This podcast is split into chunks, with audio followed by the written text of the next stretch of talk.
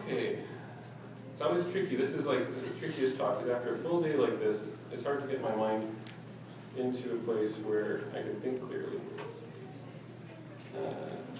First point I want to make today is that you know, this is going to be my way.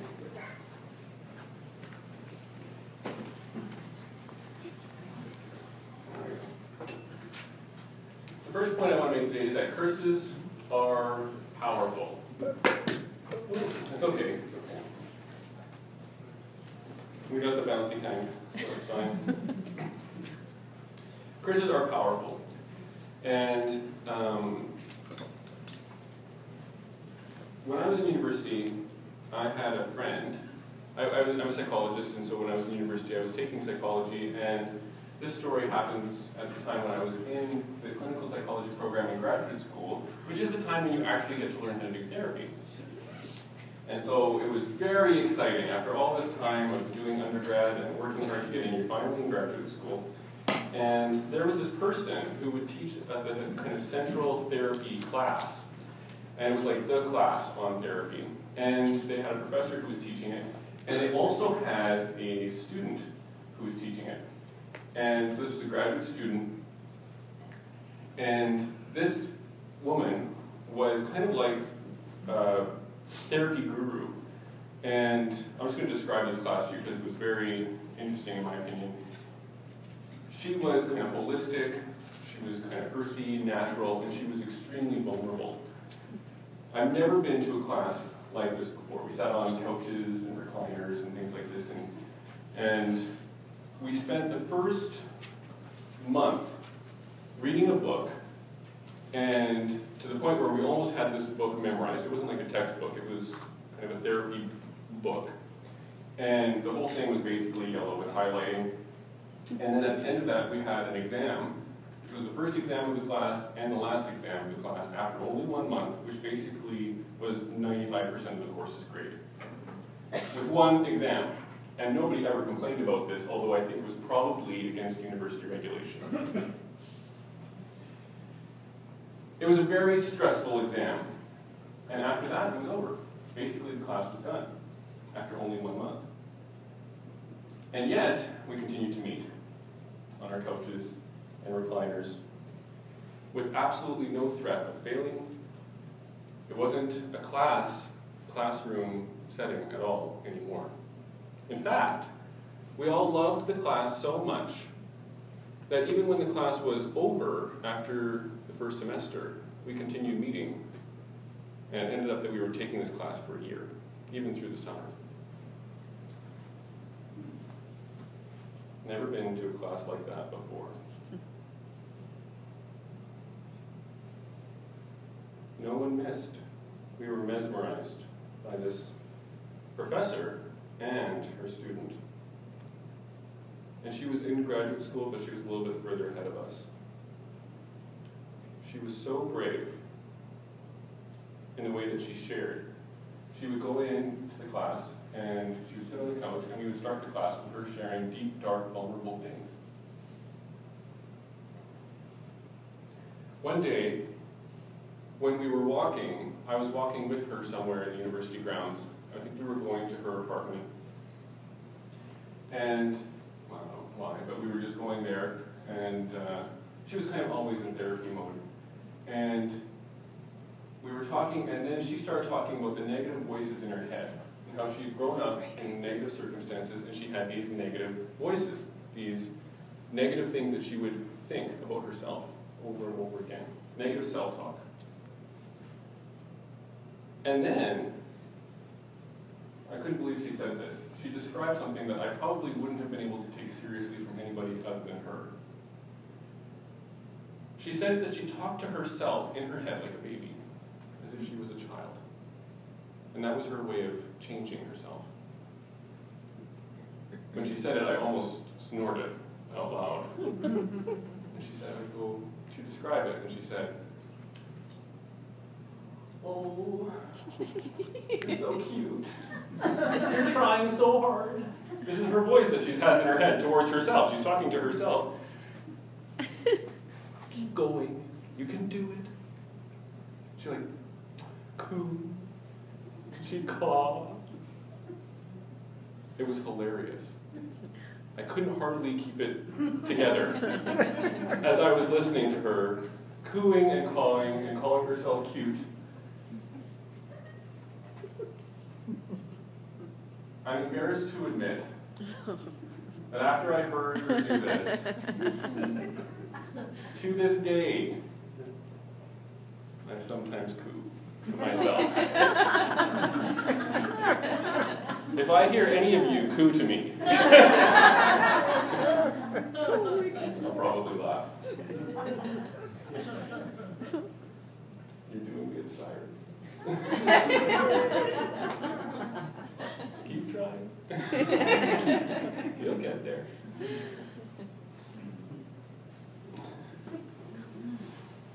We can learn a lot about spiritual curses from natural curses. The first thing is that curses are more powerful than you think. Or at least they're very powerful. Maybe you think they're powerful already. In a natural curse, if you were to curse somebody, if you were to insult them, verbal abuse, these kinds of things, if you're even to reject them, it changes people's brains. It changes the structure, especially if you do it in middle school. I'm not going to get into the parts of the brain, and I didn't even write them down because I knew it probably would be boring to kind of list off parts of the brain and how they change when people are cursed, but they change, and it's sad. And the part of the brain when somebody is cursed, when somebody is insulted, is the same part of the brain that reacts when you hit somebody. If you were to cause somebody physical pain, or if you were to cause somebody, or if you were to hit somebody, or if you were to call them a name or insult them, it's as if you hit them. It's as if you hit them. So I have people coming to me and saying, well, I don't hit my children, but sometimes. And it's sad. It's sad, because when you scream at a child, when you insult a child, they're going to process that like a slap. Like a punch. Cursing is very powerful.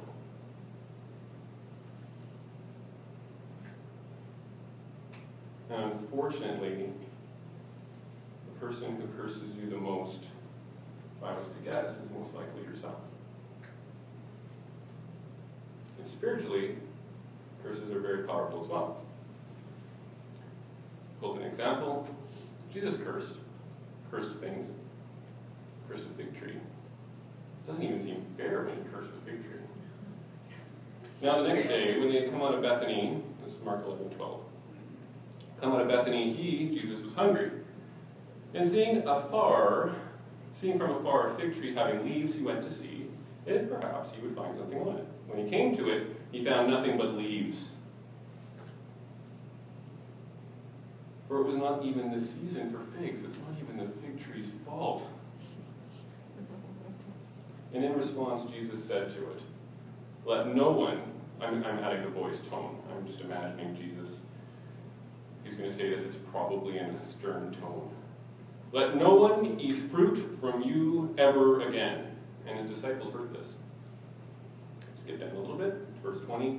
Now in the morning, as they passed by, they saw the fig tree dried up from the roots. One night, and Peter, remembering, said to him, Rabbi, teacher, that means, look, the fig tree which you cursed has withered away. A curse is a verbal reality, but it's also a physical reality. In the same way that if you curse somebody, it feels as if you hit them. If you verbally curse a tree, it can have a physical effect. We can learn a lot from curses in the natural and how they work in the spiritual. And I do want to make the point that they're powerful, but the main point I want to make today is that they often backfire, which I like. I like that they backfire.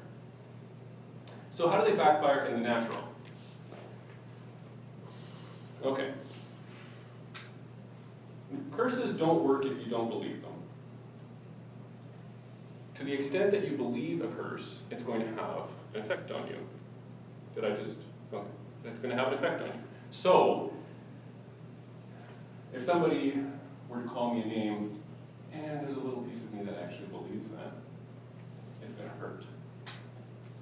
But if they insult me in a way where in a place where I'm very confident, I am going to screw up my face like this and be like, something's wrong with you. I'm actually pretty good at that. I don't know what you're talking about. I don't know what you're talking about. Is there a particular board game that you're good at? Perhaps. And if somebody were to say, you're bad at Risk, and you're like, I'm the king of Risk. You're not going to feel it the same way as if potentially they hit that soft spot that maybe you believe a little bit.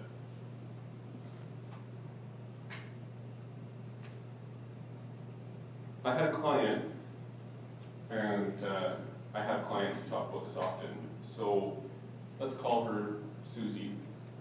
And I'll just describe this issue in general, because it happens so often, but she had negative self-talk. She talked about herself very negatively.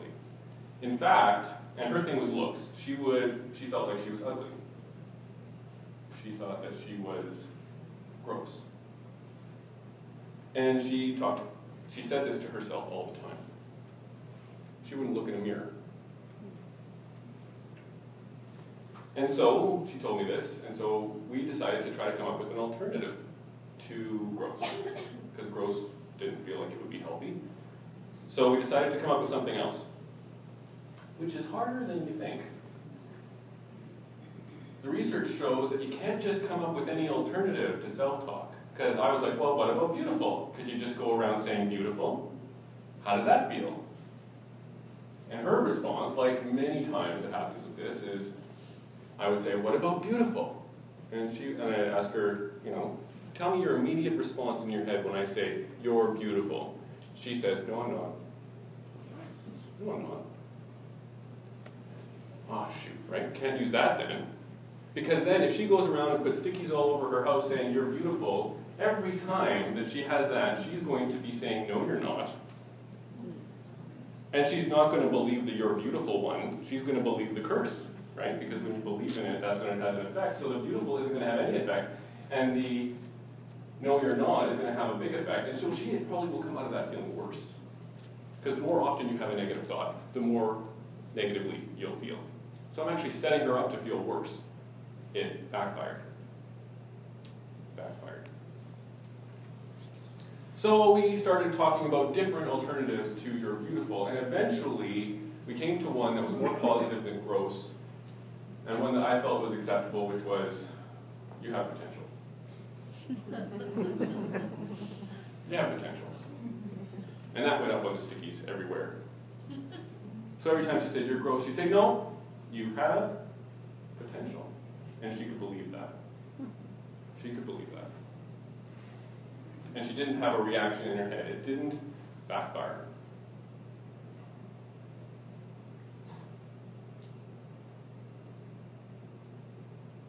One of the great things about having a relationship with God is that we can have that process that I had with that client with God. And to the extent that you believe in God and have trusted Him, when He gives you an alternative to your self-talk, it's going to be something that you believe because you believe God. So it's great to have prophetic words become your alternative self-talk. So when God says, you're beautiful, you might have this response of like, that's weird. But if you believe God, it's like, I don't know why He thinks that, but He thinks that. All of a sudden you have something that you maybe can hold on to and can actually change the way you feel. The blessings of God rather than your own curse. And in the same way that it can backfire in the natural if you don't actually believe it, it can backfire in the spiritual if God doesn't have any will behind it. God doesn't believe it, so to speak. So let's give you some examples, because there's lots in the Bible. It's a great reality when you realize that curses can actually turn into blessings. Abraham and Sarah. This is just the one that, I don't know, for some reason, it's not really the best example, but it is an example, and it's the one I chose because I liked it. Abraham and Abimelech. I should have said that out loud before today. Abimelech. So, Abraham journeyed everywhere with his wife, Sarah, who is actually also, I think, his half-sister. So, when he went around, she was extremely beautiful. And in order to not get into trouble with various people, he would call her his sister. It saved them trouble when they ran into other kings. So, they went to this king, Abimelech, and Abraham, as was his habit, said, "She is my sister." And in this case, Abimelech, the king of Gerar, sent and took Sarah. Oh, she's gone. But God came to Abimelech in a dream by night, I'm reading it here, and said to him, "Indeed, you are a dead man, because of the woman you have taken, for she is a man's wife." Poor Abimelech. Imagine having that dream. I mean, I had pity on him in the beginning because it was like, well, he's his sister. But then I remembered he took her. And then I was like, I didn't feel so bad for him that he had this dream because he just took her. It wasn't like Abraham gave her. And Abraham said, "Hey, I'm in the integrity of my heart. I didn't know. And God said, "Yes, I know that you did this in the integrity of your heart. For I also withheld you from sinning against me, therefore I did not let you touch her until you fell asleep." And now we can talk. I added that little piece. "Now, therefore, restore the man's wife, for he is a prophet. And he will pray for you, and you shall live." Basically, I'm putting your life in his hands. "But if you do not restore her, know that you shall surely die, you and all who are yours." And Abimelech was terrified. He woke up in the morning, called all of his servants, and got Abraham and gave the wife back. Then Abimelech took sheep, oxen, and male and female servants, and gave them to Abraham. And he restored Sarah, his wife, to him. And Abimelech said, "See, my land is before you, dwell where it pleases you." Then to Sarah he said, "Behold, I have given your brother 1,000 pieces of silver. Indeed, this vindicates you before all who are with you and before everybody." Skip down. So Abraham prayed to God, and God healed Abimelech, his wife, his female servants. And then they all bore children, for the Lord had closed up all their wombs, and because of what he had done with Sarah. So here I love this example, because here you have Abraham, who has so much of God's favor in his life that he can walk around being sneaky, saying that she's my sister, gets himself into all kinds of trouble, gets his wife taken, which is kind of his own fault because he's being sneaky, but he has so much favor with God that God still backs him up. God still backs him up, even when he's being deceptive. And not only does he back him up and restore his wife, but he gets a bunch of land, a bunch of money, a bunch of servants in the deal. When you go against the favor of God, you've got to watch out. Because even if that person with the favor of God isn't quite, walking properly, they are favored. I don't care what my son did. I care that you hit him. That's my son. He is mine, and I have a purpose for him. And not only are you going to say sorry for hitting him, but you are now going to help him get my purpose in his life. Don't mess with my kids. As a dad, I can understand that. And it happens in other places in the Bible.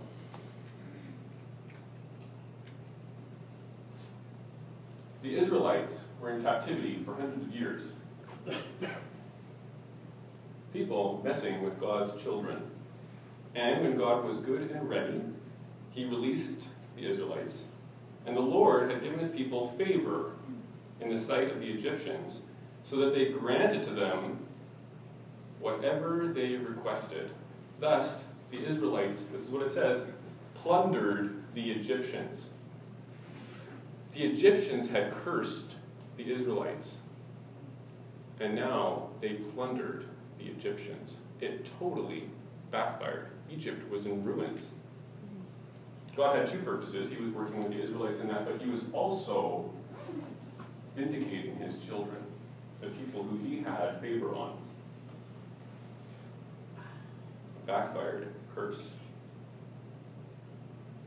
The Bible says that children who curse their parents bring a curse on themselves. Exodus 21:17. And he who curses his father or his mother shall surely be put to death. Another backfired curse.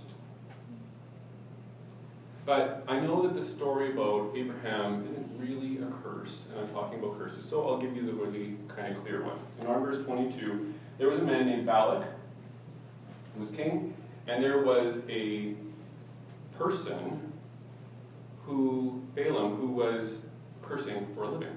Curses are powerful. He made a living off of it. Moab, the country of Balak, was very afraid of the Israelites. So Balak said, I'm afraid of these people. I want you, Balaam, to come, and I want you to curse them. Because who you curse is really cursed. So curse them so that we can be okay. Perhaps I shall be able to drive them out of the land. For I know that he whom you bless is blessed, and he whom you curse is cursed. So he called on Balaam. Then God, because he favored Israel, said to Balaam, you shall not go with them, you shall not curse the people, for they are blessed. Balaam actually said, okay. He said, okay, I won't curse them. I'm going to do whatever you want, God. Normally I curse people, but if you show up, I will listen. I know how this works. And I think that's a really interesting point, because when I talk to people in my psychology practice who practice in curses, oftentimes they know about this backfiring principle. And they talk to me about how, you know what, you've got to be really careful about cursing people, because sometimes it can backfire. They know about this, and so did Balaam. So Balaam says, hey God, okay, I agree with you. No curse. God still shows up. Has a donkey talk to him, has an angel show up, threatens him, don't you dare curse them. Okay, he says. He goes because Balak still wants to talk to him, so Balaam goes obediently, and Balak says to curse them, and he blesses them. He says, why did you bless them? God told me to. Curse them. He blesses them again. He says, you blessed them 2 times. Curse them. He blesses them again. It's not going the way Balak had planned. Then Balak's anger was aroused against Balaam, and he struck his hands together. I don't know. And Balak said to Balaam, I called you to curse my enemies, and look, you have bountifully blessed them 3 times. And Balaam blessed them again.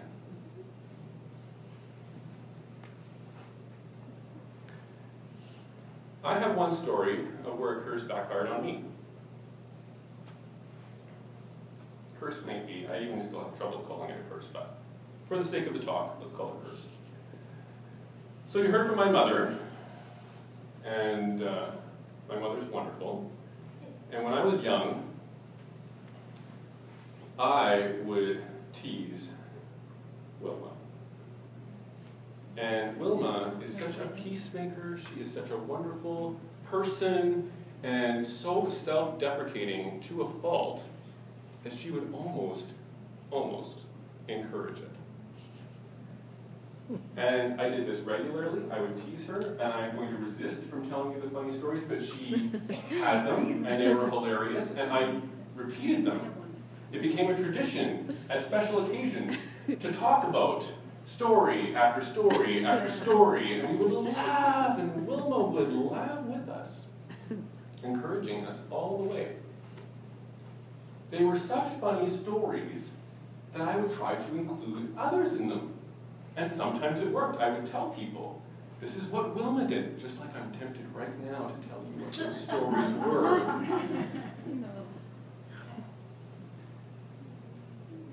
The problem is that, especially in Winnipeg, Wilma is very respected. Some people almost call her a saint. To me, she's my mother, worthy of teasing. And sometimes I would go up to people and they'd be talking to my mother, and I would say, I got a story for you. And I would tell it the best way I knew how, and then they would give me this look. They would be like, I don't know what it was like. It was like just totally nonplussed. It was like, who are you? Do you know who this is? This is Wilma Dirksen. And I'd be like, yeah, I know. But you know what she did? And I'd try again. And they'd be like, who do you think you are? Teasing Wilma. Do you know how lucky you are to have her, this saint, as your mother?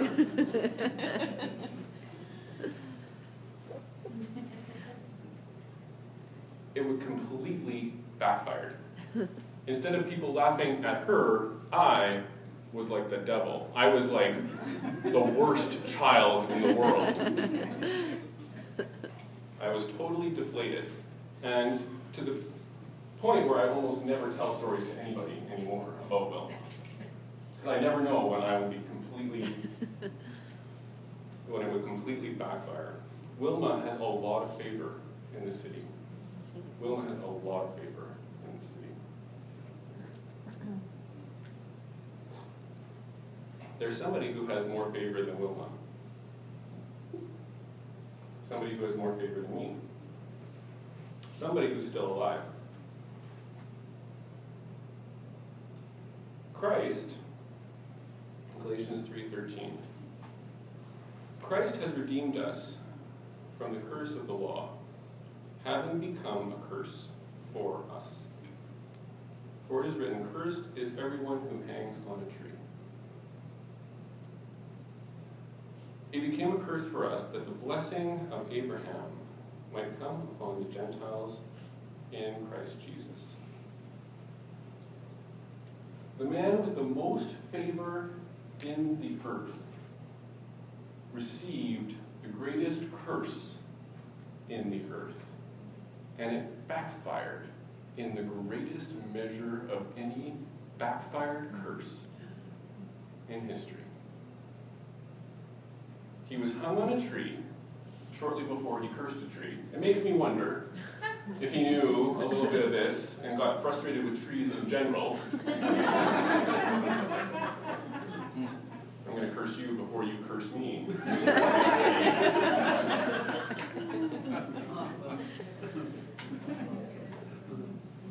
It wasn't his curse to take. It was our curse. It was our curse. And for his curse, which he didn't just receive and bounce back, like with Abraham, he actually lived out the curse. He actually took it.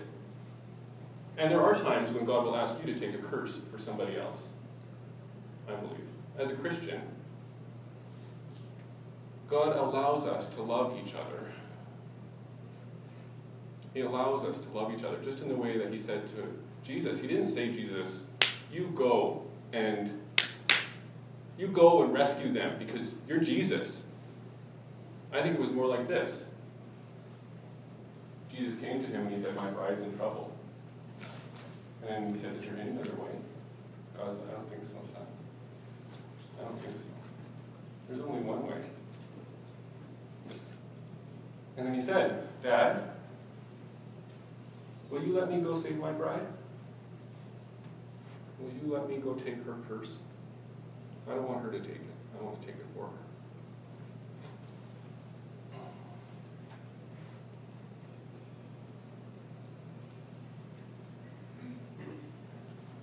If you curse somebody with the will of God on their life, watch out. Because I'm not here to tell you that curses aren't powerful. I'm here to tell you about who's more powerful.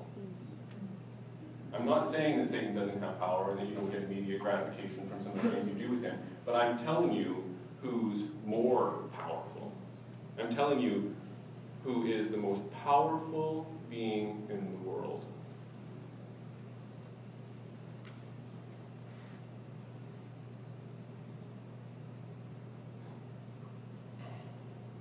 With Jesus, we don't have to be afraid of curses. In fact, you might even want to pray for more. You might want to go out into a place where you can collect them, where you can collect the curses of the enemy. And you can go to God and you can say, look what they did to me. I'm doing it for you, God. Do you want me to live through it? Do you want to pay me now? Or do you want to pay me later? Because I got cursed. And I believe that God is going to take that curse, and either now or later, is going to overwhelmingly pay you back. He is going to compensate you beyond for what you've gone through. Jesus took the biggest curse, and he is equivalent with God. Job took curses. I actually don't believe Job was totally innocent. That's another sermon. But in spite of his own stuff, in spite of the fact that God had to spend multiple chapters in the Bible talking about how he was big and Job was small, at the end of it, he said, okay. And he still overwhelmingly blessed him. Paid him back. Not even in the kingdom to come, but here. And I don't believe that most of the blessings we get are here. I believe that most of them, I believe we get them here, most of them are after. I think we're going to be all surprised when we see Job's house. I think it's going to be big. So I don't want anybody, and this is why I can work in the spirit realm, because I believe I'm a very cursed man. This is why I feel like I can be a pastor, because I believe as a pastor I'm a very cursed man. I believe I'm cursed by people. I don't know if I'm more cursed by Christians or non-Christians. And I think that I'm going to be cursed by the government one day. I wouldn't be surprised if at some point that lives itself out in some way. There might be people here who are cursing me right now. Or people who were here before. And I feel like I can be here and do this, because I have the favor of God in me. And I believe that I'm his kid. And if you deal with me, I might not look like much. But you don't really have to deal with me. You've got to deal with the one who sent me. I dare you. I could use a few more curses. Let's pray. Lord, you are the King. I love you so much. And I pray that any fear in this room about being cursed because people are doing your will would go right now in the name of Jesus. Let no curse hold one of your children back from your divine calling in their life, in the name of Jesus. I declare freedom from all fear right now. I declare freedom right now. And I also pray that if it occurs, because you do not have the favor of God in your life, I pray that you would open up eyes to see how to get the favor of God in your life, so that you no longer have to be under a curse.